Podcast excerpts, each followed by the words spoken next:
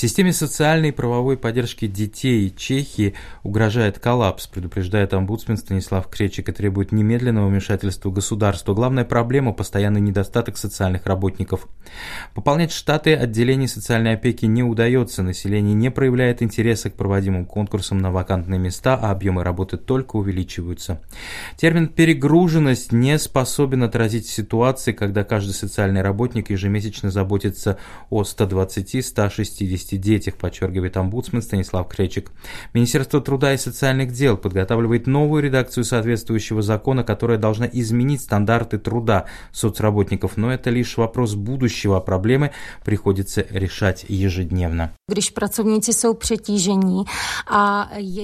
Суть труда социальных работников – профилактика.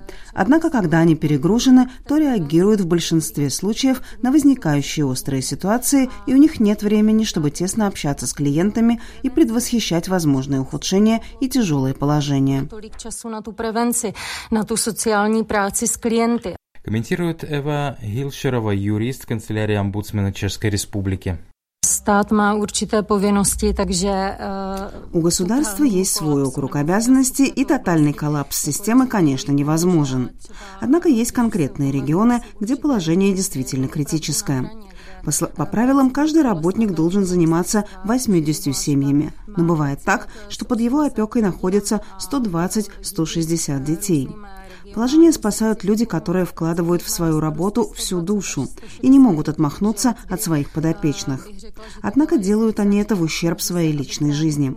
Соцработники должны держать под контролем выполнение своих обязанностей государственными воспитательными учреждениями, должны лично посещать размещенных там детей.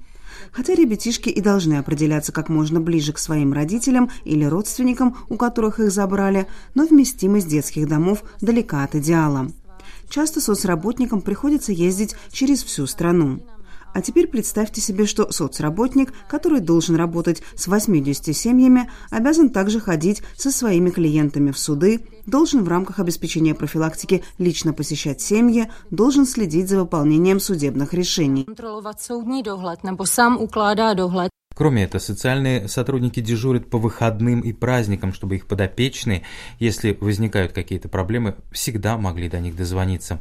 Представитель канцелярии омбудсмена Чешской Республики также говорит об отсутствии в системе для социальных работников возможностей карьерного роста.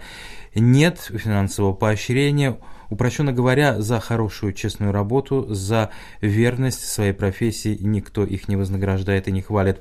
Проблем у работников сферы социально-правовой защиты детей много, и все они взаимосвязаны, подчеркивает Эва Гилчерова. В подstatě jde и о vzdělání, о рůzné překážky, jde и о финансовом оhodnocení. Мы говорим как о проблемах с недостатком людей, обладающих требуемым специальным образованием, так и о финансовой скудости системы. Разница в зарплатах соцработников составляет 4-6 тысяч крон, от 162 до 244 евро.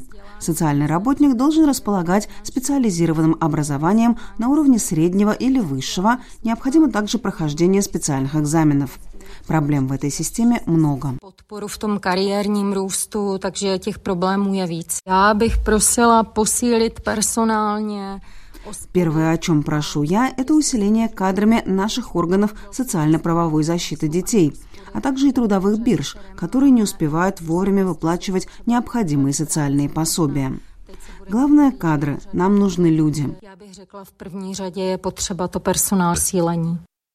Подчеркивает Эва Гилчерова, юрист канцелярии омбудсмена Чешской Республики.